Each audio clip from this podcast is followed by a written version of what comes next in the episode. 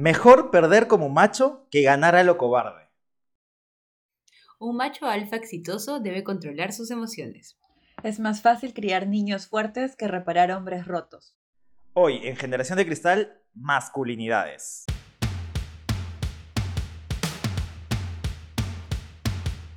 Durante años hemos vivido oscuras. Teniendo vergüenza por aceptarnos como somos. Dejando que el abuso florezca en silencio a nuestro alrededor. Pero hoy nos asumimos como la generación de cristal. La generación transparente. La que ya no tiene miedo a decir lo que piensa y poner el pecho cuando toca. La que rompe estructuras obsoletas para darle paso al futuro. La que tiene ganas de construir y ser feliz. La que se atreve a soñar con cambiar las cosas. Somos Angie, Diana y Alonso. Prepárense, porque si ya les jodía que nos quejemos, les va a llegar al pincho que le demostremos a los opresores de siempre que lo único frágil aquí son sus huevos.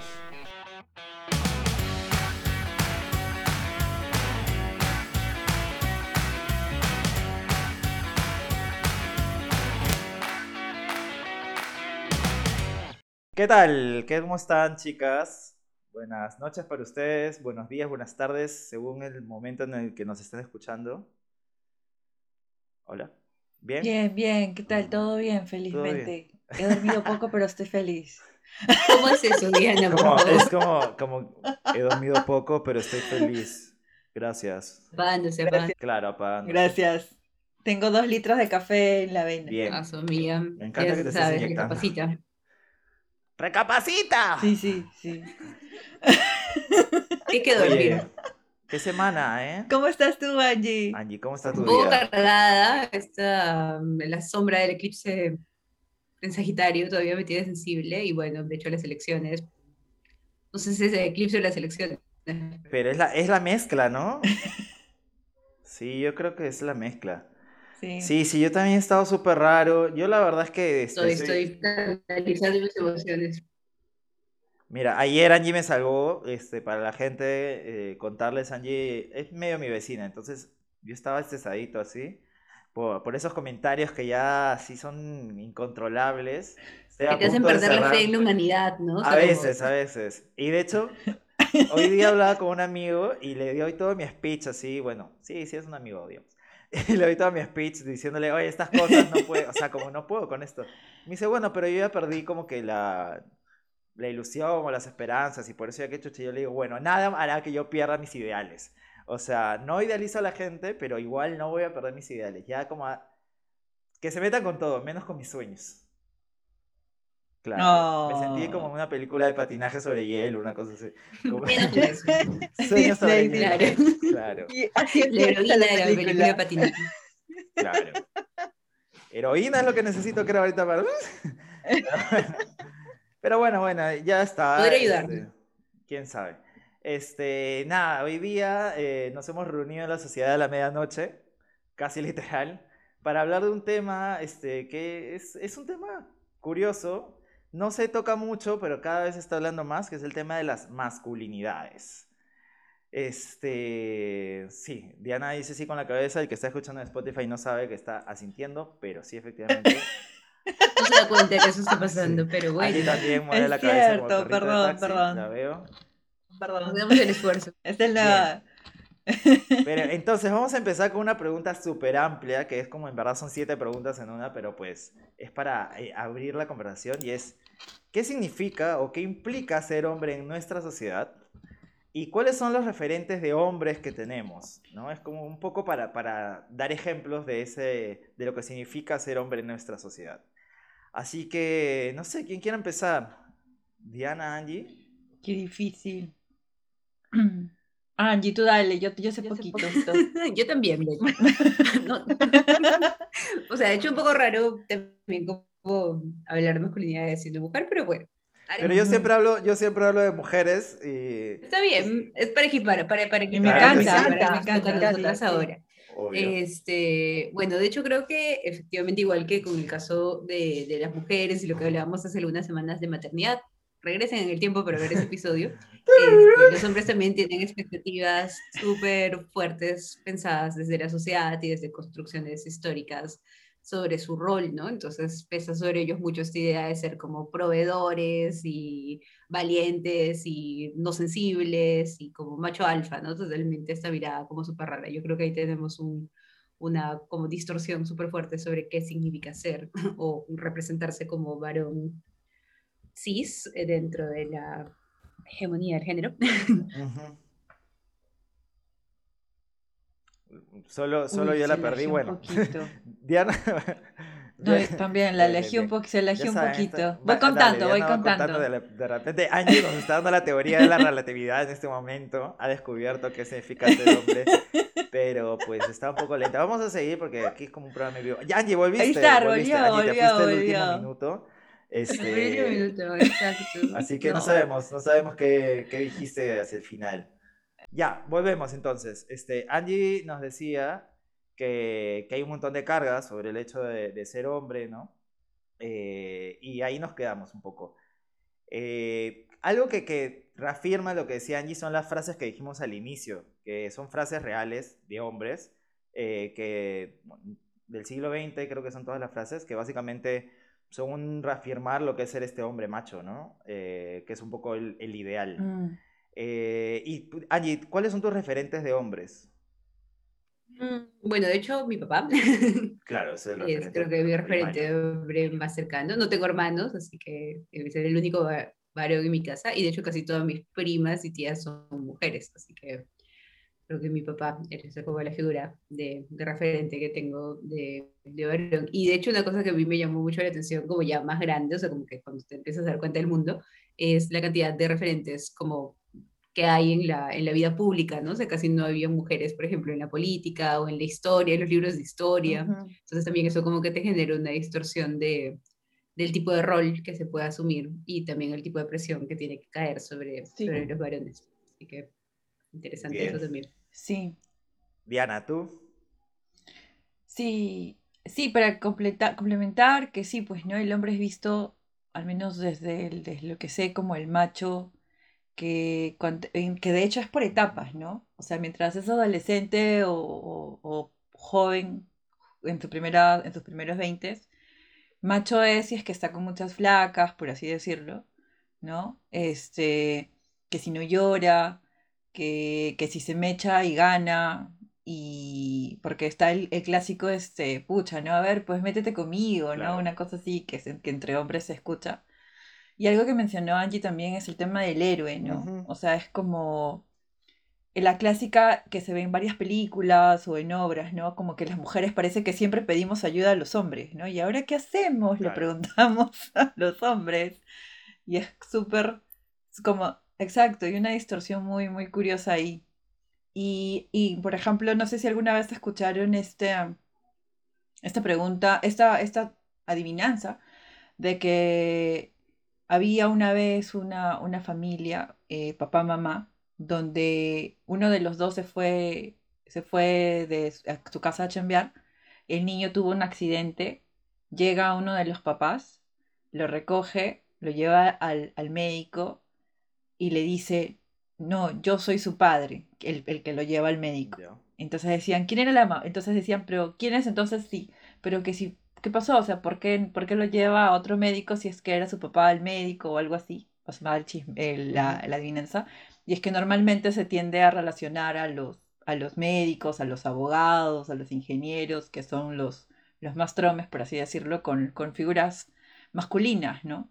Y eso también es otra cosa contra que choca, o que incluso a los mismos hombres los hace ser como, no sé si más competitivos, pero sí muy agresivos entre sí bueno, también. y limitarlas en sus referencias, ¿no? Porque también, no sé, las enfermeras, las profesoras, las También, bailarinas, mismo, ¿no? claro. son como todas mujeres, entonces como son carreras no de hombres, que es súper súper intenso eso, porque además, claro, hay una mirada como de esta mirada de héroe, pero también de peligro, ¿no? Una cosa que a mí me llamó Sí. mucho la atención era en educación, por ejemplo, casi no hay hombres en educación inicial y un montón de gente dice, o sea,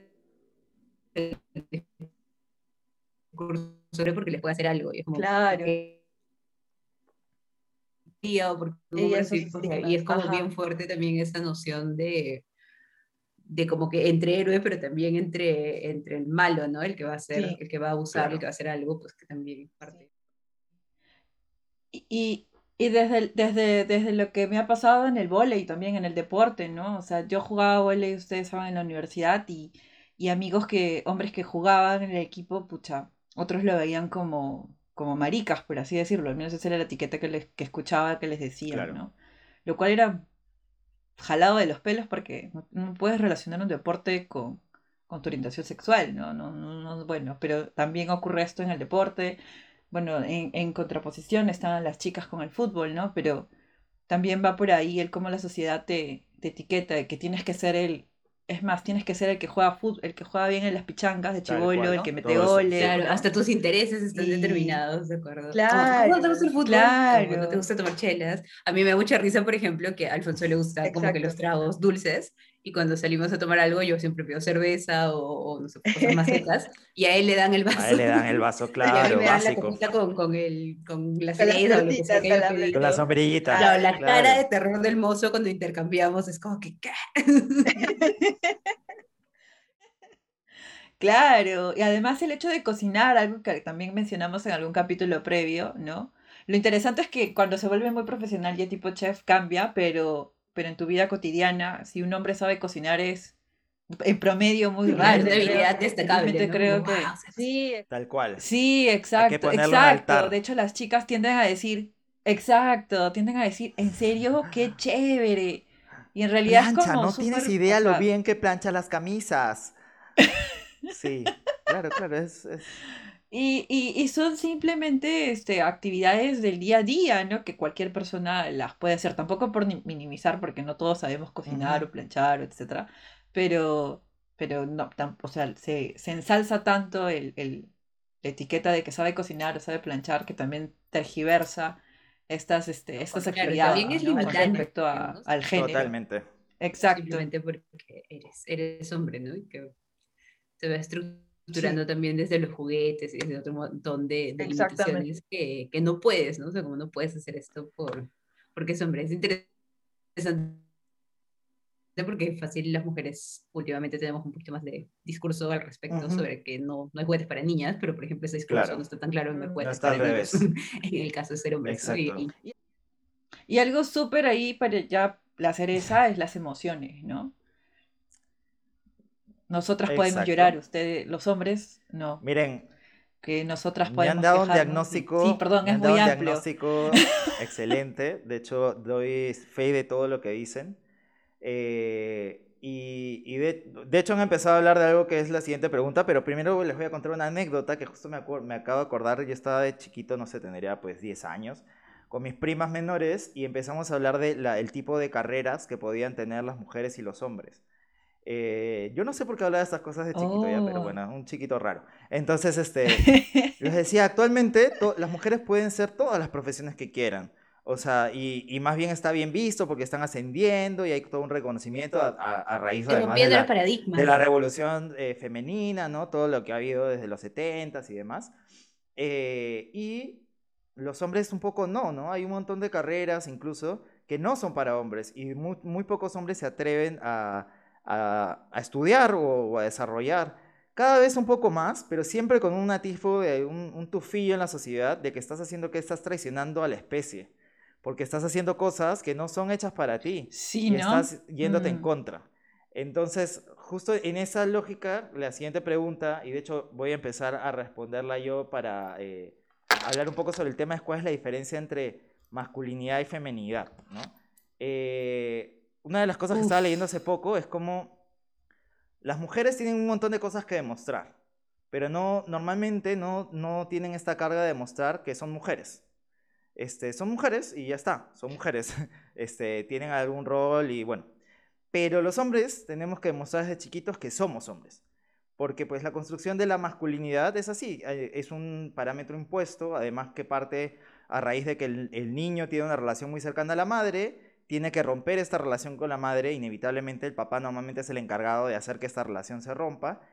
El hijo asume que su papá es como el villano de la historia, lo ve como el, el maloso porque lo ha separado de su madre y además porque seguramente tiene un montón de estos parámetros impuestos de que es este mm, eh, jugador, ¿no? Como que, que sale a sus horas, él se va a jugar fútbol, tiene sus tiempos, su independencia y demás, mientras que la mamá tiene que estar ahí. Y el, el niño empieza a generar este rechazo con la madre y entiende que el- su nuevo modelo a seguir debe ser el papá. Pero el papá es un villano cuando es niño. Entonces tiene que coger el rol del villano y tiene que empezar a ser como el villano de la historia, a pesar de que no quiera. ¿Por qué? Porque toda la sociedad le va a decir, tienes que ser esto. Entonces, cuando se habla de cómo es la feminidad y la masculinidad, la diferencia mayor es que la masculinidad surge en oposición a la feminidad. Es ser hombre o ser masculino es no ser femenino.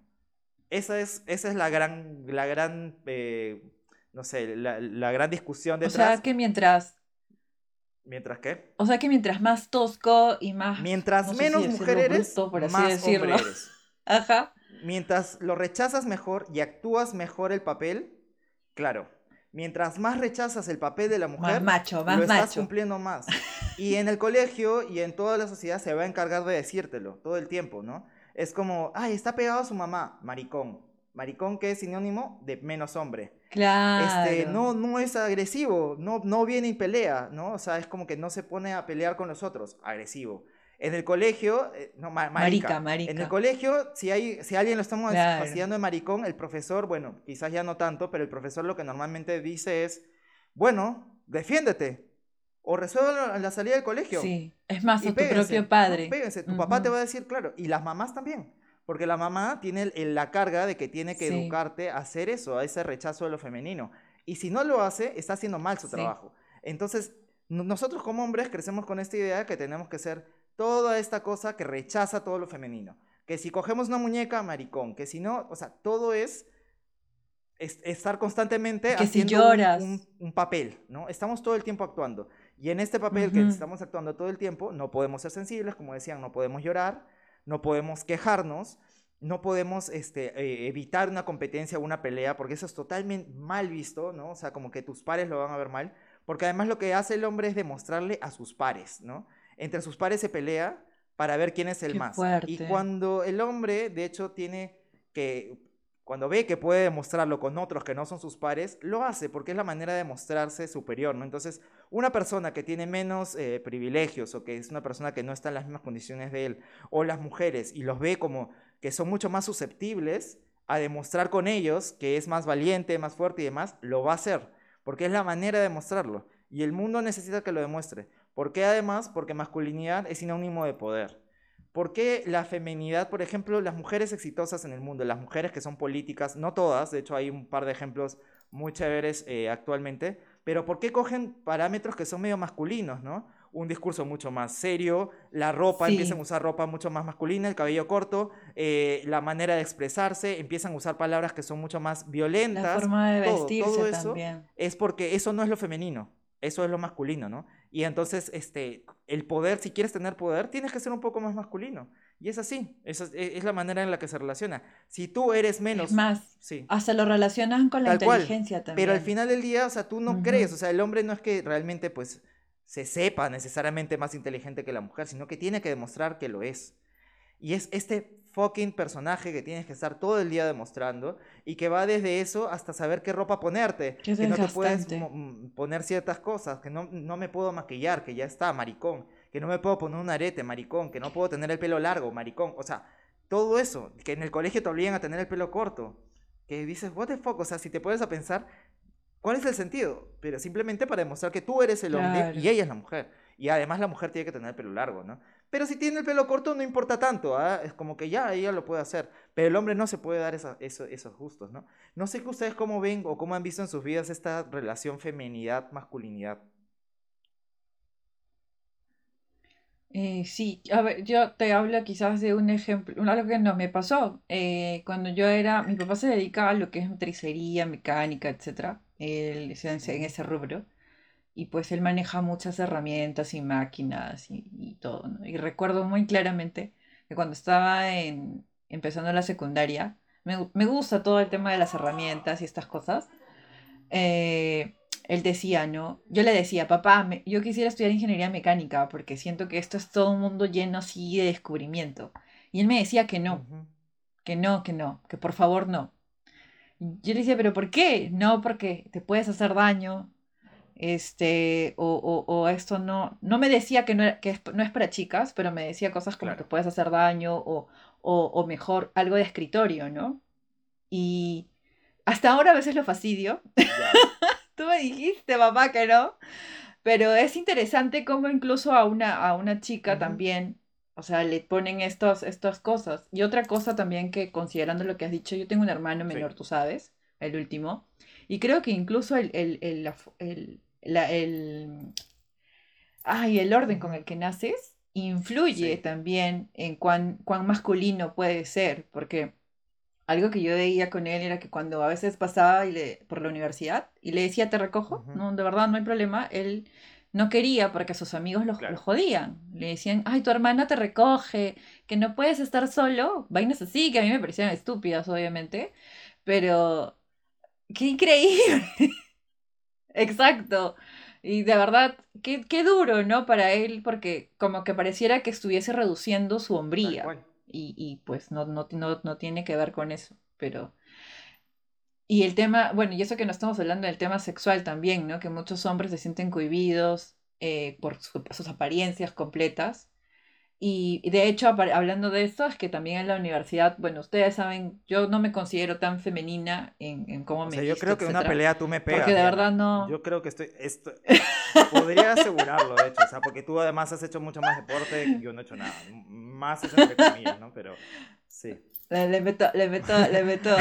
Yogi dice fijo. Pero- Sí, sí. Producción dice fijo. Fijo me pega. Sí. Producción sabe, sabe, sabe. Encima, te- te- pero tú eres ¿Y más alto que yo. Y, y- ah, no, te meto, te meto cabe, ¿no? Pero no, pero digo te el hecho de que. Tampoco, tampoco soy mucho más alto que tú, Diana, ¿eh? Pero, pero es como. recuerdo que en secundaria yo jugaba Play, etcétera. O sea, era como un poco más. No sé, no era tan femenina, creo, en comparación a mis compañeras. Y como incluso eso rebatía en el sentido de si las chicas buscaban a un chico, yo decía, pucha, te deben querer como tú quieres, ¿no? Pero ellos decían, no, porque tiene que ser un machazo, etcétera. Entonces tú también tienes que mostrarte muy femenina para que un Claro. machazo. Porque te además escoja hay este, este cuestionamiento Estas a cosas- que un chico le gusta una mujer que no es tan femenina. Es, ¿eres maricón? ¿No? Como que, ¿por qué te gustan Sí, los, los hombres? ¿no? exacto. ¿Te gustan la- todas las características de hombre? No, Claro. ese es un pata. Puta, tú estás con un pata. ¿Qué? No, Eso no es una mujer. Ujú. Exacto. Ay, que él- ella seguramente es la que manda, Claro. ¿no? Y esa es la otra vaina también. Segura ella es la que te mandonea y tú, y tú eres el que está ahí detrás, ¿no? O cosas así que de verdad, o sea, son cosas, reducen tanto la autoestima o la hombría, como le dicen los, los hombres en general, que, que, que es muy dañino, ¿no? Es bien dañino además la palabra chiquitos. hombría, o sea, ¿cuál es la Y bueno. versión femenina de la palabra hombría? ¿Existe? Escucha, ¿Femenidad? No, o sea, es como que- De hombría es parte de lo que te define, como en tu género. Y a la mujer no le están diciendo constantemente tienes que demostrar tu. O sea, sí, pues te O pueden su decir eres femenina, ¿no? molesta. Sí nos femenina. molesta, sí nos molesta, claro, sí nos molestan, pero tampoco es, creo que Tienes que comportarte como señorita y tienes que más como. O sea, señorita, sí, esa como señorita, sí, totalmente. demanda, ¿no? Sí, sí, sí, hay, creo hay- que de hay una característica. O sea, pero es que el término se llama femi- feminidad. pero, la, pero, pero para eso es pero, pero sí, masculinidad. pero sí considero que con los La hombres son, hombría es otra. Ah, no es la mujería, digamos. ajá, la hombría es como un, un- Una como cosa es ser masculino, femenino y. es como más Claro. tosco. Quizás, claro, no hay un término con tanta carga valorativa sobre Exacto, lo que exacto. comentaba Alonso hace un rato sobre el tema del poder y este tema de demostración, que es como que bastante estructurante en la forma Sí. en que los hombres se piensan y son socializados, ¿no? Porque, pues, o sea, de hecho, como que como lo que decía a mí me parece súper interesante esto respecto de cómo generas una, un, un- un montón de ideas que te hacen pensar no vulnerable, ¿no? O sea, como que te hacen pensar que las emociones, la emocionalidad, que es parte de la naturaleza humana, es algo como que negado para, para, para tu género, ¿no? Y efectivamente, pues eso conduce a cosas como que los hombres son más propensos a sufrir de depresión, a suicidarse, de hecho son más propensos a cometer actos de violencia porque no tienen muchas herramientas para explorar otras formas de, de, pues no sé, pues mostrar su emocionalidad porque han sido como que limitados un nivel, pero así como que terribles de muy pequeños sobre, sobre esos temas, ¿no? Y, y claro, y además pensados a como que siempre estar demostrando poder, ¿no? Y de hecho, pues eso marca la forma en la que te relacionas con todo el mundo, ¿no? O sea, la forma en la que crees Ujú. tus relaciones, en las que, pues no sé, todas estas ideas absurdas como de que tengas un montón de chicas o, o no sé, pues que no te puedas como que conectar con alguien porque si eres como romántico o algo así, eres como medio huevón, entonces como empieza como que a estructurar la forma en la que te relacionas con todo, incluso hasta con tu familia, ¿no? A mí, por ejemplo, yo, bueno, mi papá es una persona que es un ser estructurada dentro de las ideas de, de hombre macho y todo esto, a pesar de que sí es así como que handyman y handyman este, gigante además, eh, y le gusta jugar fútbol y ese tipo de cosas, pero también es como, le gusta coser, le gusta como bordar, mi papá me bordaba mi uniforme, este, le gusta cocinar, ¿no? Entonces como que siempre en mi casa no había como que una diferencia tan, tan dura de ese Ujú. rol. Y de hecho a nosotras como hijas, y yo tengo una hermana, este, nos llevaba a jugar, a ver fútbol, nos llevaba a sus partidos, porque pues era como que no tenía mucho corte del tema de intereses, pero este Claro. tema de, la emo- de la emocionalidad es algo que, que sí creo que, que sí ha sido como muy estructurado en este rol de como nunca mostrarse vulnerable, ¿no? Y me acuerdo que cuando falleció su papá, que es mi abuelo, mi papá fue la primera vez y creo que la única vez que lo he visto llorar, o sea, y además lloró así como que en silencio un par de minutos y después como se Es puso duro. tranquilo y ya acabó, ahí acabó toda su, su emocionalidad al respecto de algo súper terrible, ¿no? Que se muere tu papá. Y de hecho como que es algo que cuando yo lo veo como, por ejemplo, cuando se pone muy sensible o algo parecido, como que su rol es como que escapar Sí. o hacer una broma o salir a ese otro lado, porque en verdad no tiene como que manera de sentirse cómodo sintiéndose como emocional, ¿no? Y claro, imagínense el pobre señor viviendo con, con tres mujeres, entre ellas yo. El tema del ser protector, ¿no? Ahí también él Sí. entra el Claro, su rol es como que no voy a ser vulnerable, no voy a ser dramático, no voy a- o sea, como que total contraposición a este rol que, que tiene su esposa y sus dos hijas en casa, ¿no? Y como que muy limitado, muy controlado y que, que Ujú. bestia, que, que triste tener que, que vivir así, ¿no? Sin conectar con, con lo que sientes en profundidad, que wow, espero, en verdad, una cosa súper, súper dura. Sí, y, y co- como creo que les decía yo el otro día, pero es como ve- vas a un funeral y el rol es básicamente mujeres llorando y hombres consolándolas. O sea, y no, no se pueden dar, no te puedes ni Sí. siquiera vivir un luto, como decía Angie, ¿no? O sea, no tienes ni esa capacidad.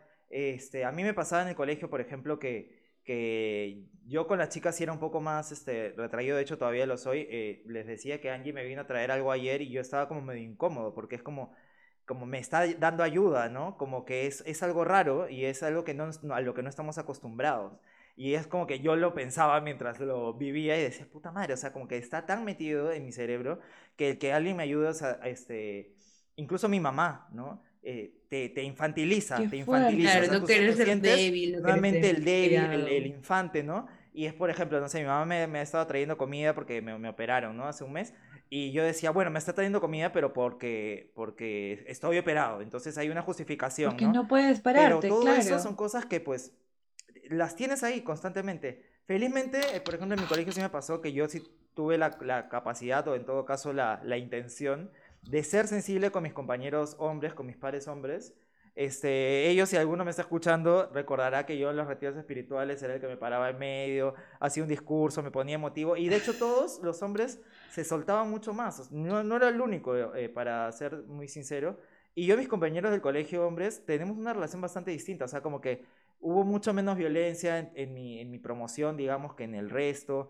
Porque éramos mucho más sensibles. O sea, mi- mi promoción también los chicos jugaban vóley y no les importaba tanto. Eh, eh, y yo siento, por ejemplo, que veo mm, hombres mucho más felices eh, de, de mi promoción comparándolos con otras. Porque están, eh, además son más creativos, se han dado la posibilidad de renunciar a sus trabajos para hacer otras cosas. Que todo eso no está bien visto, no está bien visto en un hombre. Un hombre tiene que seguir, Claro, tiene que seguir el no. camino del hombre proveedor. Porque un hombre tiene que Exacto. proveer desde sus 30, Y- claro. Y Alonso, aprovechando lo que mencionas de violencia, y vamos a la- entraríamos a esta siguiente pregunta de cuál sería la relación entre masculinidad y violencia. Porque eso es la violencia entendiéndose obviamente de sus diferentes ramas, ¿no? Psicológica, Yo voy a hacer física. una intro aquí y y, siguen hablando y luego puedo complementar, pero es que hay una eh, teoría genetista que dice que el hombre por su ADN y por el tipo de hormonas que tiene es más propenso a la violencia. Ajá. Esa es una teoría. Nada más la suelto y a ver si ustedes la reafirman o no. Más propensa a la violencia. Es una teoría Mm, biologicista. Supuestamente, de, de lo que, de lo que ven las noticias, de más que nada por los casos de violencia contra mujeres, ¿no? Que es lo que más resalta. Siempre es como que el hombre reacciona aparentemente mucho más rápido, sin, sin racionalizar tanto eh, la causa.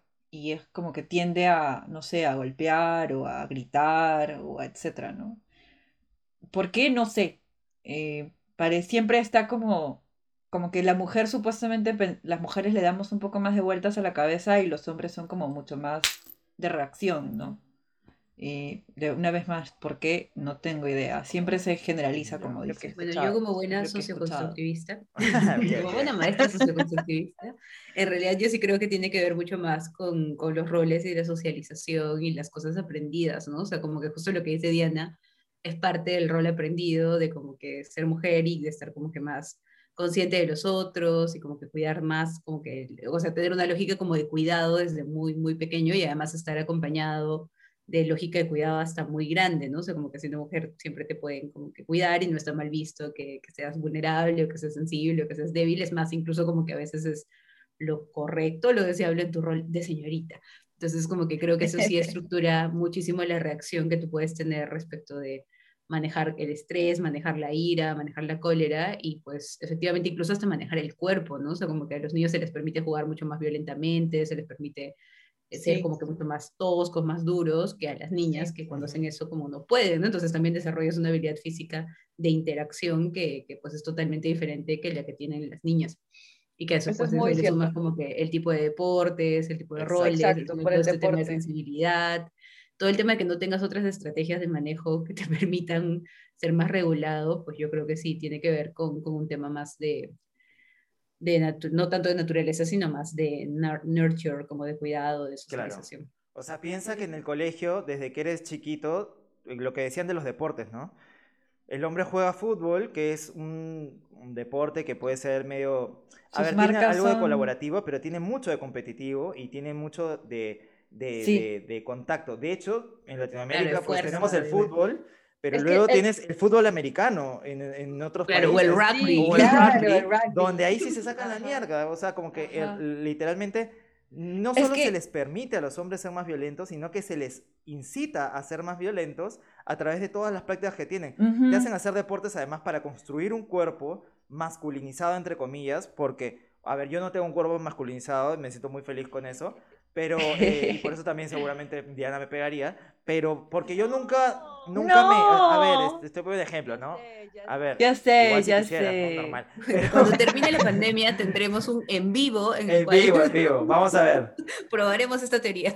Pero en general, por ejemplo, yo que he rechazado eso, porque yo nunca he practicado fútbol, no, o sea, mm, no sé, un verano creo que me obligaron porque mi hermano quería, pero que he rechazado todas esas cosas, no estoy en esos parámetros porque nunca me he metido en eso y de hecho la competencia nunca ha sido lo mío, al menos la física. A mí me gusta competir en un montón de otras cosas, intelectuales y, que- no sé, me gusta hacer otras cosas, pero ni siquiera ya ni, ni, ni me gusta competir tanto. De hecho, con el, la impro, por ejemplo, aprendí a hacer cosas mucho más colaborativas que a las mujeres les enseñan un poco más Ujú. a hacer cosas que son mucho más de construcción social, de que hacemos, no sé, el baile, ¿no? Nos juntamos a bailar, a hacer una Sí. coreografía, la, este, eh, no sé, la- las cintas, el mil cosas que a los hombres más bien lo tenemos rechazado, o sea, Sí. no podemos ni siquiera intentar o meternos en ese ámbito porque somos menos hombres.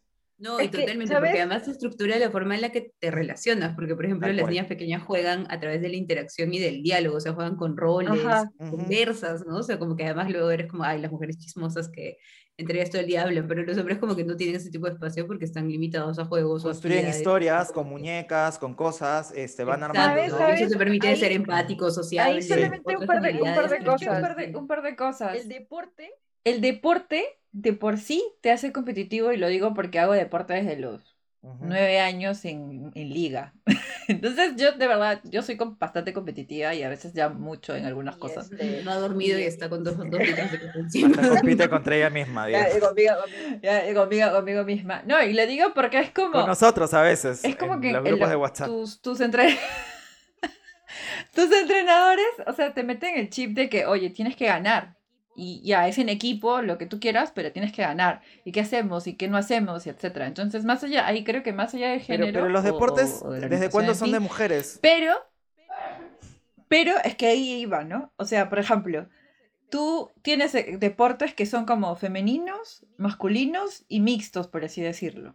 Entonces, justo lo que decía Angie, hay actividades que son exclusivamente de mujeres y que curiosamente son bien delicadas y no sé por qué. Y, la, y tienes estos otros deportes donde son poquito... tienes estos otros deportes donde son un poco más toscos, por así decirlo, y donde justamente los hombres tienen marcas en las rodillas, en los brazos, en cualquier parte, y son sus marcas de guerra. Yo lo veía, mis marcas de volei como marcas de guerra, pero mi madre, por ejemplo, me decía, oh por Dios, no, en realidad mi madre no tanto, mi abuelita o algunas tías, oh por Dios, las marcas en las rodillas, cuando use un vestido se la va a ver horrible. Entonces, tienen, hay construcciones detrás, ¿no? Está una, es una mezcla de, en sí de la naturaleza del deporte más el hecho de, de ok, si te metes, ¿cuáles son las consecuencias? Pero piensa que los deportes han sido de hombres siempre, o sea, las mujeres han entrado a los deportes ah, luego, y esa ha sido su manera, la liberación femenina y demás, han ido ingresando y, ahora ellas también hacen eso. Pero antes todo ha sido diseñado en la estructura del hombre, porque el deporte era la manera de demostrar, era una de las muchas maneras de demostrar hombría, ¿no? Entre ellas tener a las mujeres como, como bien para intercambiar. Claro. Y de hecho, por eso a veces ganar un deporte era ganarse a la damisela, ganarse a la mujer, porque era el premio, pero al final era el hombre demostrando, tratando de demostrar lo que sea, y dejando su vida si era necesario. macho, macho. Para demostrar, o sea, un hombre prefería morir demostrando que era un macho y que lo dio todo como macho, a vivir como un cobarde o incluso que perdiera algo, se podía suicidar, de hecho, después. O sea, se podía matar por el honor, el honor perdido, ¿no? Sí. Oye, y ahí el host consulta, por ejemplo, la relación de los hombres con el alcohol. Ya, mira. Porque también esa es otra, ¿no? Si tú no aguantas. Sí, eres pero hay dos cosas. Porque pollo el alcohol, y cualquier otra cosa es una de las cosas que libera al hombre. Eh, como, leí un libro que te decía que qué curioso es que vayas a un bar. Sí. Y solo cuando están con un nivel de, alcohol suficientemente alto, los hombres empiezan a abrazar. Amigo, te quiero ¿no? Este, Cosas que jamás lo diría sin eso y que además que es una excusa para el luego decir, Angie está súper colgada, seguramente está diciendo en el audio cosas súper interesantes, de hecho se cayó, pero, pero seguramente seguirá hablando. Bueno, volvió. Ahí viene, viene. Este, eso, los hombres necesitamos muchas veces de, de eso, del alcohol, de, de, de, otros estupefacientes, para ser cariñosos. A mí, a mí me pasa, siendo muy sincero, o sea, yo las veces que me puedo acercar a mi mamá, decirle a mamá, te quiero, Confirmo. Este, es, son las veces que quizás estoy, he tomado un poco y a veces también es una excusa o, que me ayuda un poco a, expandir esos chakras. Porque es así, porque eh, es un rechazo a eso y es la justificación, ¿no? O sea, y lo vemos desde tiempos ancestrales. Y luego también es todo el aguante, ¿no? El que aguanta más es más macho. El que, mira, ¿por qué, por qué creen que los niños, los adolescentes, y esto lo ves desde películas así de hace mil años, que se, se comparan, ¿quién la tiene más grande? Porque también es como muy animales. ¿Quién la tiene más grande? Es el macho Esa era mi siguiente pregunta. O sea, todas estas cosas van marcando quién es el dominante en el grupo, ¿no? Y al final la violencia o sea, termina quedando ahí porque estás queriendo competir. Y ahí entra en violencia sexual también. Y de hecho, justo este, lo estaba viendo en una clase el otro día, de la cantidad de hombres que hemos sufrido violencia sexual y de, muchos tipos, ¿no? Este, yo lo, lo, he pasado y más de una vez. Sé además ¿Por qué? O creo saberlo, porque yo nunca he querido demostrar que soy como violento ni nada. Y creo que en mi, incluso en mi lenguaje corporal se nota y, y el, el, hombre lo, lo nota, ¿no? También se da cuenta, este es un tipo que, que está mucho más, este, no sé, sin defenso si quieres. Y pues la, cuando yo empiezo a hablar de ese tema, la cantidad de amigos que sobre todo tomando o en algo me empiezan a contar que eso es algo súper común. La metida de mano en el colegio. Este, hay historias del chico que tiene el, el que tiene, no sé, este, más este, tetillas, ¿no? Tiene este, más pronunciadas. Chicos que se tienen que operar También, porque ¿verdad? les cogen, Por el porque peso. Les cogen, porque, ay, tienes tetas, tienes más este culo, te cojo el culo, ¿no? Hay más, más violencia, te empiezo a tocar porque estás cogiendo rasgos más femeninos y deberías rechazarlo, ¿no? Muchos hombres, por ejemplo, rechazan su cuerpo por eso y, eh, terminan haciendo ejercicios y volviéndose súper fit no. porque no, no pueden ser más femeninos. Este, y, y viene con toda esa carga. Y, y, entonces en esa lógica tú vas aprendiendo que tienes que ser violento para defenderte. Tienes que ser violento, si no, pierdes. Y Alonso, y, y, mezclando justamente todos estos temas cuando los relacionamos con el amor, lo digo por los últimos casos que hemos tenido de violencia, de asesinatos a mujeres, porque fueron rechazadas, fueron rechazados ellos, ¿no? Por ellas, o sea... Sí ¿Qué, qué tipo? Ahí también hay Claro. arquetipos, ¿no? Es- Sociales es dentro esta de historia, ellos. por ejemplo, Ujú. del soldado caído. El soldado caído que es la burla, la Ujú. burla de la sociedad y la burla de entre sus pares, ¿no? Soldado caído porque lo rechazó una mujer. Ujú. Un hombre no debe permitir que una mujer lo rechace. Si lo permites, simplemente eres menos hombre y no eres una persona a la que le permito siquiera ver- Sí, verla como par. de verdad, Entonces, mal con este, eso. tengo que lograrlo de cualquier forma. Y si no lo logro, pues a esa mujer tiene que aprender su lección. Y tiene que aprender de que nunca más le puede volver a hacer eso a un hombre, porque yo he decidido que quiero estar contigo. Y te termino tirando este, ácido este, o gasolina en un transporte público, lo que te- pasó hace Y poco, te ¿no? enciende. Este, o exacto. quemándote la cara o arruinándote y desfigurándote para demostrarte y que se que te quede grabado de que tú, mujer, no me puedes hacer eso. Tú no puedes siquiera insinuar. Y además, o sea, yo lo sé porque cuando a mí me han dejado, pues el sufrimiento seguramente yo lo he canalizado llorando y escribiendo poemas porque soy un poco distinto, pero sabía todo lo, Y sabía canciones, y todo lo- lo, canciones. denso, sí, además de canciones, seguramente, pero todo lo intenso y todo el- la, la presión que tenía eh, eh, alrededor viendo como que me han dejado, o sea que soy menos hombre y todo el cuestionamiento, ¿no? Soy, soy feo, seguramente yo no, no soy tan masculino, me tengo que poner mucho más fuerte, debo entrenar, debo hacer cosas para que la mujer además le guste, porque mucha de la sociedad también está buscando tener este hombre, y no solo las mujeres, sociedad, porque dentro de la Aceptación. comunidad gay es lo mismo, ¿ah? Están buscando que el hombre sea más masculino, tú ves en los perfiles en Grindr que dice solo masculinos, este, gente que entrene, no femeninos, ¿no? Yo también en mi, en mi perfil todo lo contrario, ¿no? Que dice, este, no machos, este, no masculinidades frágiles, pero te juro que es, es, es constante, o sea, es como que te están diciendo sé violento, sé violento, sé violento, sé violento. Es una justificación, ni cagando, porque tú te puedes dar cuenta. A ver, este, yo no soy el único, Y- digamos, en mi grupo de amigos, creo que todos felizmente tenemos eso, y Yogi que está escuchando sabe que, que eh, no solo yo no lo tolero en mis amigos, además mis amigos felizmente no lo son, pero yo vi un acto de violencia de cualquier tipo y esa persona está baneada, o sea, no la vuelvo a ver, sea de lo que sea, porque Claro. no, lo- o sea, no, no lo concibo. Y sé que no es algo en lo que estás atrapado. Y puedes contarme la historia que quieras que te pasó de chivolo que te hacían bullying. Mira, terrible, ve a un psicólogo, pero no es la forma de canalizarlo. Y Alonso, una pregunta. Han ya vuelto, ¿eh? Han ya vuelto, Porque recuerdo muy claramente. Sí, han ya vuelto, han ya vuelto. Este, ¿Ah, sí? recuerdo, Ah, bien, bien. recuerdo, no sé, no sé si ustedes estuvieron en esta fiesta de la facultad, una fiesta roja, ¿no? Así le decimos. Este, que había un pata, que era creo, no sé si sociólogo o politólogo, que salió con dos flacas y se agarraba una y se agarraba otra al mismo tiempo. No sé si se acuerdan de él o si estuvieron No, en mentira, esta no fiesta. no me acuerdo. Mi pregunta entonces va, si, si tú crees que las mujeres alimentamos también estas, estas, este, estos arquetipos o estas construcciones que los hombres tienen en el sentido de autoviolentarse, ¿no? ¿Crees ¿Tú que qué también crees, Angie? este, ayudamos en A eso ver, con esta? Ah, yo, bueno, de hecho, hay, cuando estaba en Escocia, uno de los programas que trabajaba en la universidad donde estaba estudiando y trabajando, te veía justo este tema, porque, bueno, en Escocia hay todo un tema sobre el tema de la violencia, que es así histórico, además, con el tema de los clanes y, Ujú.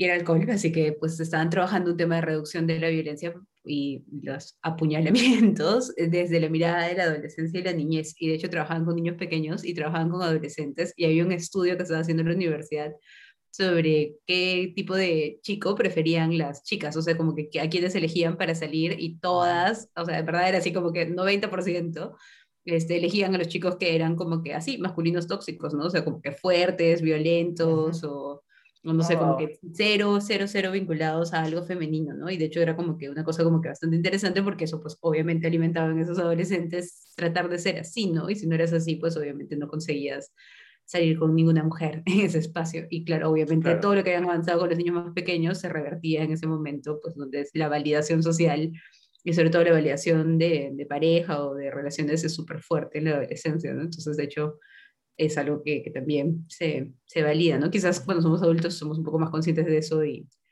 y más abiertos, espero, pero, pero claro, siendo adolescentes puede ser algo sobre lo cual haya mucha validación, ¿no? Y como hablábamos al principio, también mucha referencia, ¿no? O sea, si pensamos como que quiénes son los, o sea, cómo se estructuran las películas o las series, que yo cual, siempre hablo de media porque de hecho nos influye un montón, ¿no? O Los sea, como que personajes, los ganan, héroes. pierden, claro, los personajes que son los héroes, los que tienen a la chica, lo que sea, siempre es como que el hombre que es más este, masculinizado, más este, pensado en este parámetro también, ¿no? Y de hecho eso también lo refuerza un montón. Jus- Justo ahora que estaba viendo Friends Ujú. The Reunion, ¿no? Eh, con, todas, con todas las taras que tiene Friends, este, tenemos estas cosas como, no sé, a, a un Chandler que no era nada de eso, justo era este hombre mucho más vulnerable y demás. Y que Sí. de hecho hay un montón de, de- de partes, yo creo que me, me sentí identificado con él en un montón de, de episodios. Seguramente por esta cosa de, de- e- Él te decía, ¿no? Pero ¿por qué siquiera me eliges a mí? O sea, la gente cree que soy gay, hay un episodio en que la gente cree que él es gay. eh, pero es real, pero es real porque son cosas que te pasan. Y, y mira, a mí no, no me ha pasado increíblemente, pero también creo que como ya era muy evidente que era gay, más bien la gente lo negaba y no se iba por ese lado. Pero en todo caso, este, no sé, a Yogi le ha pasado porque Yogi es mucho más sensible, a pesar de que seguramente Yogi te mata porque es súper alto este, y fuerte. Pero más allá de eso, este, como que es, es algo constante, ¿no? Y, y el hombre también pues trata de, de- de cumplir o subirse a ese nivel. Porque tienes que, tienes que, y además si no vas a ser menos poderoso y ya estás como medio destinado a que ya, nunca voy a ser gerente, por ejemplo, nunca voy a ser el jefe de una empresa. A mí me pasó cuando llegué a Ecuador. Yo llegué con esta cosa de sensibilidad, no sé qué, la la li, la la, y mi par era todo lo contrario. Eh, lo puedo decir con todas las letras, era un tipo nefasto, además, una de las pocas personas de la que no quiero saber nunca en mi vida porque era terrible, un macho como, como que, que se reunía con las chicas eh, en la oficina y las chicas todas salían llorando por la manera en la que se dirigía a ellas, porque era así, y entonces yo era toda la antítesis y tra- trataba normalmente de nombre, demostrar, de demostrar como que mira este tipo, ¿no? Este tipo ha venido acá y está casi como, es menos hombre, un poco que me toleraba porque era gay y tenía que ser progre, pero es así, o sea, es la batalla constante. Eh, y, no sé, o sea, es, es, son, son cosas que se repiten, como dice Angie, está en, la, en las series, en las películas. Este, no sé, en algún momento yo también dije, ya, chao, o sea, no voy a seguir tratando de estar con alguna chica. Eso no me hizo maricón, digamos, siempre fui maricón. Eh, eh, y además, maricón poniéndolo porque yo también ahora me cuestiono qué tanto eso me ha hecho a no experimentar más con chicas. De repente, quién sabe, porque yo también tengo esta teoría de que todos somos bisexuales. Entonces, de repente también ha, ha influido un poco, ¿no? Y ya me, ha- me, ha, me ha metido en ese lado. A ver, que me voy a construir ahora en mi orientación sexual un poco difícil. Pero de, de cualquier forma, todas esas cosas influyen, ¿no? Eh, y es difícil, es una carga, es una carga jodida, como eh, antes de, de- de pasar a, lo- a la última pregunta, como quería cerrar porque lo saqué el otro día también en mi clase, yo cuando puse mi, la única denuncia que he puesto por, por violencia, que fue cuando yo estaba en Ecuador, súper curioso porque para poner una violencia de acoso sexual la tuve que poner en la Fiscalía de la Mujer, porque el sistema no está preparado para un hombre denunciando a, otro hombre por, por violencia, por violencia de cualquier tipo, violencia sexual. Eso no existe. ¿En no existe. serio? O sea que violencia es, ah, me, me pegó, me, me- nos metimos una mecha, ¿no? Me, me, me metí un balazo, pero no es que me tocó. Tú vas a una comisaría y le dices eso a alguien, te va a decir, ¿qué carajo me estás hablando? ¿Qué protocolo te saco? No existe, no hay Guau. protocolo. No hay, no, no hay de dónde sacar, de, no tengo idea. Es más fácil, se No, burlan te- de ti, ¿no? Yo estoy segura que aquí la policía se burlaría de o sea, ti. si yo, mi, mi, mi primera agresión, que fue a los 17 años, yo jamás, o sea, pensar en denunciar era la muerte social para mí. E Iniciando por eso, la muerte de mis padres Claro. porque hicieron algo mal, de que yo hice algo mal, que, que ya no soy hombre, fin del juego, ni siquiera soy maricón, ya no soy hombre, porque permití que eso me pasara. Todos los hombres callamos por eso. ¿Por qué, es, es- ¿Por qué no se habla del tema de la violencia sexual contra hombres? Porque es un tema invisibilizado, porque ningún hombre se atreve a hablarlo. Esa, y es así de jodido. Es cierto, esto es cierto. Eh, y bueno, Angie tenía la última pregunta porque... Sí. Porque Ya, ya, ya oí ese tono. ¿Creen que esto está cambiando y que la generación de cristal está reformulando sus ideas sobre las masculinidades? Sí. ¿Sí? Sí. ¿Tú crees? Yo creo, miren, no, no, no, o sea, de- tampoco, también hablo desde los círculos que veo, ¿no? O de lo que leo y etcétera. Creería que sí. No es que hayan cambiado todo, o sea, creo que se están, están en los primeros pasos en el sentido de que veo hombres más libres para, eh, de, lo- de todo lo que hemos este, hablado, para dejarse crecer el pelo, para llorar, para decir lo que sienten. Veo hombres más libres en el sentido de que las actividades cotidianas como cocinar o planchar ya no son como cosas extraordinarias, sino simplemente temas de cosas que uno tiene que hacer para poder vivir bien o tranquilo. Eh, y, y veo en los, jo- en los más jóvenes, más que nada, eh, que hay mucho respeto también con la mujer, para con la mujer. En- con respecto a nuestra, nuestra generación, en el- no, no, no, nuestra, nuestra edad, el grupo Claro. etario, que son los 30, los de 20, creo que hay mucho más respeto. Y definitivamente, si hablamos de los grupos mayores, no tanto, ¿no? Entonces yo creería que sí, hay algunos Ya. pininos, al menos si es que hablamos de estos primeros grupos. Mm, Yo creo dos cosas. Uno, tenemos una primera generación, si queremos, de, de adultos mayores que, han, que llegan a perder el poder, porque básicamente cuando pierden el trabajo se jubilan y demás, y ya no son además los proveedores, por ejemplo, porque también estaba leyendo sobre Sí, eh, claro, les- la masculinidad en la tercera edad, y vienen estos jóvenes, sus nietos, sus hijos, a cuestionarlos y decirle, a ver, tú cállate, tú ya no opinas y demás. Tienen dos caminos. Uno, También. frustración, violencia, que hay muchos casos, eh, de- además de violencia en la tercera edad, eh, y de rechazo y de, de ser, de, de volverse antisociales, además de, de no poder interactuar con otros adultos, de, de pensar que están perdiendo el tiempo, de una frustración terrible de saber de que ahora qué es de mi vida si ya no soy el proveedor. O el otro camino es darse cuenta, ¿no? Ujú. De hecho, mucho abuelo ahora se acerca a sus nietos con una sensibilidad distinta, ¿no? Son más cariñosos y demás. Y esos son como los dos caminos, Sí. por un lado. Y por otro lado, tienes razón en lo que dices, Diana, que sí, estamos como en la, pero estamos en la superficie, ¿no? Yo siempre les digo que, que para resolver todo en el sistema tenemos que ir de- de- desde la base y destruir, y destruir la estructura del género. Y evidenciar un montón de cosas, porque de ahí parte todo. O sea, Destruir, imagínate, destruir.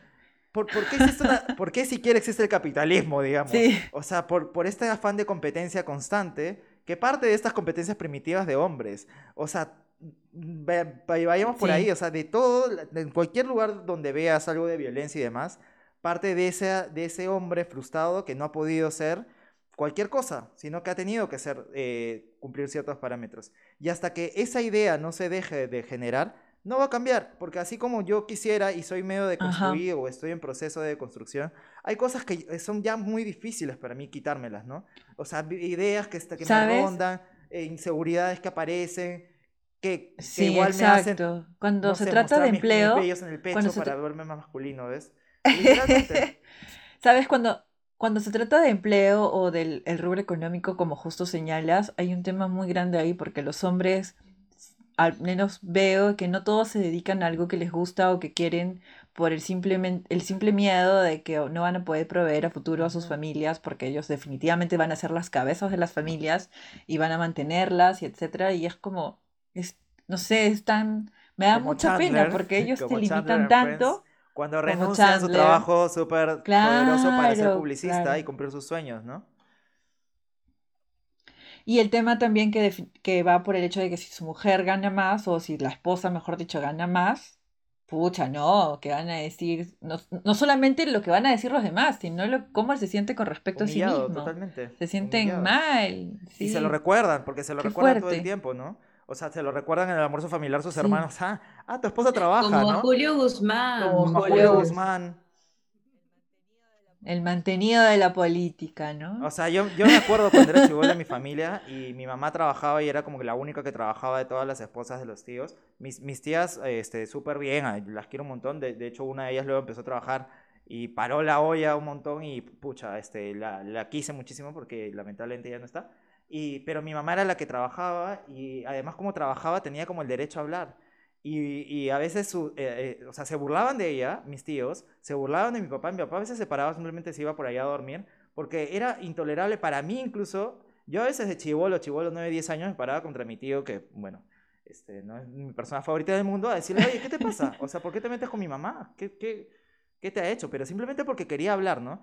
Pero el hombre no se lo puede, o sea, no, no lo tolera, es como que, puta madre, o sea, Qué ¿qué, estoy haciendo mal. no? Y no, no es algo que simplemente, pucha, lo quieras Ujú. hacer de mal, o sea, seguramente si ya eres consciente, sí, pero puta, lo tienes tan metido, tus mamás te lo dicen también, porque las mamás son cómplices muchas veces de eso, Sí, también. y que esta generación, pues, o sea, Sí. con, con la educación, y ahorita voy a dejar a Angie para, para que lo explique un poco más, pero, o sea, con la educación Sí. que, que nos viene, con, con todo este rechazo a la ideología de género, entre comillas, que ya episodio 2 creo, mi- escúchenlo, este, ¿qué nos espera? Realmente, ¿qué nos espera? O sea, ¿qué le espera a nuestros hijos e hijas? ¿Van a seguir creciendo así? Eh, bueno, de hecho, yo coincido con ustedes de que efectivamente hay algunos avances en el tema de hacer un reclaim más distributivo de algunos roles, donde pues hay una mirada de funcionalidad, por ejemplo, en los roles de la casa y, no sé, en los roles como un poco más compartido y quizás un poco más de tolerancia en algunas carreras también, que, que se abren como que caminan en el caso de los hombres. Pero sí, una cosa que me preocupa mucho y que de hecho ha pasado, ha pasado en otros países, es una cosa que vi en un estudio en, en Australia, por ejemplo, que se habla de los left behind boys, como los chicos que se quedaron atrás, porque todas las políticas que hablan de género siempre priorizan el tema de mujer. Entonces, como a las niñas les podemos decir como que sí puede ser todo, puede ser empoderada, puede soñar, y a los niños no. Entonces, como que, de hecho, por ejemplo, ese estudio era un estudio sobre cómo en Australia con el tiempo, habían hecho como que un estudio transversal de rendimiento de aprendizajes en matemática, que es una área que supuestamente siempre es como tradicionalmente de hombres, y justo estaban midiendo si las mujeres con este tipo de, de empujes de políticas de género estaban como que mucho más este, vinculadas a ese tipo de áreas y a rendir mejor en esas áreas. Y, y, pues sí, efectivamente había un efecto, pero más bien el otro efecto era que los niños empezaban a decrecer, porque la atención de las maestras y los maestros era como decirle a las mujeres sí puedes y a los niños como nada, ¿no? Entonces como que no reforzabas en ellos otro tipo de roles como que también se sientan en agencia. Y de hecho, o sea, una cosa que hemos visto un montón cuando trabajaba en el Ministerio de Educación, por ejemplo, todas las cosas que eran participación, los concursos, la mayoría de las personas que participaban eran chicas, ¿no? Entonces también como que va generando ciertos como que roles que, que, ya se empiezan como que a negar y es una cosa como extraña de pensar políticas de equidad en género que no incluyan el tema de masculinidades, ¿no? Y como que no trabajan el tema de nuevas masculinidades, transformaciones, y pues son cosas que son muy duras y que están como muy metidas hoy y que no, no están ni siquiera en, el, en, la discusión, ¿no? La discusión cuando hablas de educación de género, la gente piensa niñas, ¿no? Y piensa como este, mujeres, y piensa además como que equidad de género para que las mujeres y los hombres sean iguales, pero en el discurso es como que las, las, mujeres tengan como las mismas oportunidades que los hombres, ¿no? Y no al revés tampoco, ¿no? Entonces, en verdad ahí incluso, claro. incluso ahí, habiendo ese tipo de políticas, se puede generar ese tipo de distorsión si es que no trabajas masculinidades positivas o rompes otro tipo de roles que, como que están más de ser del padre, ¿no? ser padre, ¿no? De, de, todo. No estamos muy avanzados, lamentablemente. Y, y eso no es algo, Perú, es el algo mundo, mundial, es una cosa como.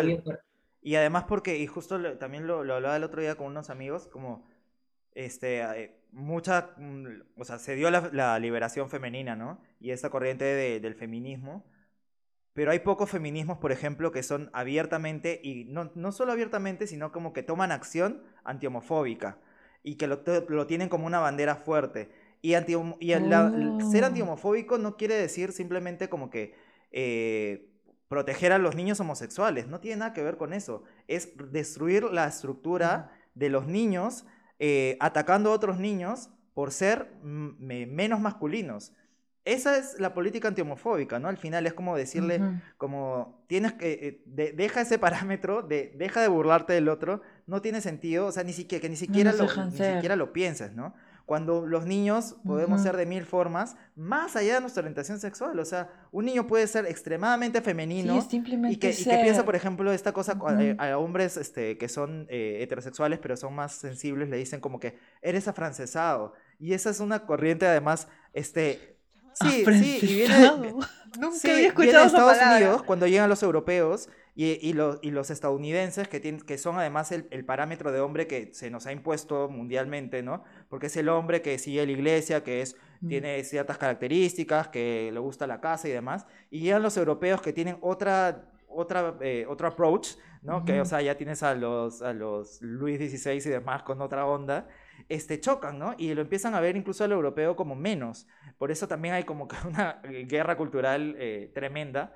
Y, y, y todo, o sea, eh, ya ves que la estructura, la historia, si te ves a, recorres la historia de la humanidad, detrás de eso hay un tema de masculinidad frágil o masculinidad terrible que está detrás de cada guerra, de Qué cada pelea. De ca- o sea, te puedo hablar de Merino. O sea, Merino, Merino, ¿por qué hizo todo lo que hizo? porque Ah, le golpeó claro. durísimo Vizcarra, porque no le quiso dar la mano en un evento. O sea, le golpeó su masculinidad y lo hizo quedar entre sus pares como menos hombre. Y se desarrolló una, una Sí. guerra en el país por la masculinidad frágil de Merino. O sea, imagínate. Y además porque Merino tiene un hijo gay, vamos. O sea, el tipo Sí. ya está un poco magullado. No lo voy a decir, pero vamos, todo el mundo lo sabe. Este, lo lamento si lo estoy sacando del closet, pero bueno. Este. Yo no lo sabía. Igual, igual para la gente que nos escucha. bueno, denunciado, denunciado. Bueno, pero, pero nada, o sea, es que, es que vas viendo eso. Y, y de hecho también yo me he estado cuestionando últimamente si es que en realidad soy feminista o si soy antisexista. Que, que es, Que, que, Ah, que- que bueno, quizás eso claro. me hace más sentido, ¿no? Porque, porque a veces el, el feminismo, y no quiero atacar susceptibilidades ni herir a nadie, pero puede ser de que eso, lo que decía Angie, no tome el foco en qué le está pasando al niño y súper bien que la mujer haga su chamba, pero los hombres también tenemos que hacer la nuestra en la misma lógica, que Exacto. no quiere decir de que, este, de que le voy a quitar su lugar, ni mucho menos, pero es, ah, yo también tengo voz, ¿eh? O sea, la, Es que hay grupos feministas, dice Angie. exacto, que no te dejan entrar porque dicen que ellos no y no pueden solo eso, hablar. tal cual. O sea, y, y en general, o sea, ya con las veces que yo me he callado, porque digo, bueno, no, mejor que hable la, la mujer porque estoy en una situación, ¿no? En la clase, en la universidad, tantas veces que me he callado de decir una opinión que me parecía muy valiosa mía, por darle, el, para, no sé, lograr una igualdad, lo que sea. Puta madre, o sea, como que ya también estoy chipeado en ese otro lado, digamos. Entonces, es, Sí, es- claro. complicado. Deberíamos tener un programa de, de justamente el otro, sería las Se viene. Bueno, el feminidades. feminismo, creo que ahí podríamos hablar un poco Sí, de... el feminismo, porque de verdad tiene, tiene muchas Sí. aristas, que es como las mujeres solamente podemos jodernos entre nosotras con que, oye, por ejemplo, estás con la regla seguro, ¿no? Claro. Una como así. también los maricones, ¿no? Hay códigos. Ajá, Pero también hay cosas como que las mujeres te van a decir, ajá. este, no, tú no vengas aquí a este grupo porque es, una conversación de mujeres, estamos entre chicas, ¿no? Este, no, no, no, este es- También, también, y es- hay esas frasecitas. Y es constante, digamos. Eh, a mí no me ha pasado mucho porque Sí. he tenido amigas mujeres todo el tiempo, pero también he, he descubierto felizmente amigos que con masculinidades positivas. Este, yo vi aquí mi, mi mejor amigo que está ahí en el cosmos entre Oh. ellos. Yo, y aparece. Pero bueno, eh, tenemos que ir cerrando porque ya Yogi nos va a odiar. Así que alguna conclusión chiquita cada una, un consejo a los hombres del mundo. Bueno, yo creo que... Dale, Angie, dale. Ay, no, dale. pues Diana, ¿quién habla primero? Tú, tú, tú, tú. Ya, yo solo quiero decir una cosa súper puntual, que es, creo que tenemos que hablar más de estas cosas porque efectivamente, eh, como decías hace un rato, en los temas de género se invisibiliza mucho el tema de masculinidad y masculinidades en plural y estamos, pero terribles en ese tema. Así Ujú. que ojalá que sigamos hablando de eso y pues que también los hombres se animen a tomar el rol y la palabra sobre estos temas con más frecuencia. Sí. Porque también quienes están poniendo la agenda en la mesa normalmente son las mujeres. Piensen en la ministra y la mujer poniéndole mandilitos de colores a los hombres de las Fuerzas Armadas, porque había que hablar de Oh, masculinidades. claro. Sí, sí, Y esa fue como que, Innecesario. Que bueno, o sea, innecesario, Ajá. rarísimo además, ¿no? Pero claro, como que también Sí. se va tomando desde una agenda como medio que femenina este rol de masculinidad y no tanto desde la agenda de los propios hombres. Ujú. Así que, pues, hablemoslo y anímense. Sí, y quizás para complementar que ellos, que, que sean ellos mismos, ¿no? Que también aprendan a quizás a, a dejarse ir en el sentido de sus emociones, que si quieren, como dice Angie, expresarse, lo digan sin miedo y en realidad también en ese camino van a aprender quiénes están, quiénes son sus amigos, quiénes son de verdad su círculo eh, íntimo, por así decirlo, y quiénes de verdad podrían apoyar, apoyarlos en estos cambios que sí son necesarios, ¿no? Si queremos construir una mejor sociedad. Es parte de, de toda esta nueva construcción que, que esta generación pide, ¿no? Sí, yo tengo tres consejos súper chiquitos. El primero, a los hombres heterosexuales, eh, no tengan miedo en explorar su, su lado más femenino y demás, que es de puta madre, y en verdad eso no los hace menos hombres. Y vas a, si quieres, No. tienes más huevos al poder simplemente ser quien tú eres, huevos en el sentido no masculinizante. Sí, Eh, en el, el segundo, a los hombres homosexuales, cuando encuentren hombres heterosexuales que son mucho más cercanos a esos, no les pongan el tag de maricas de una, que es como decir,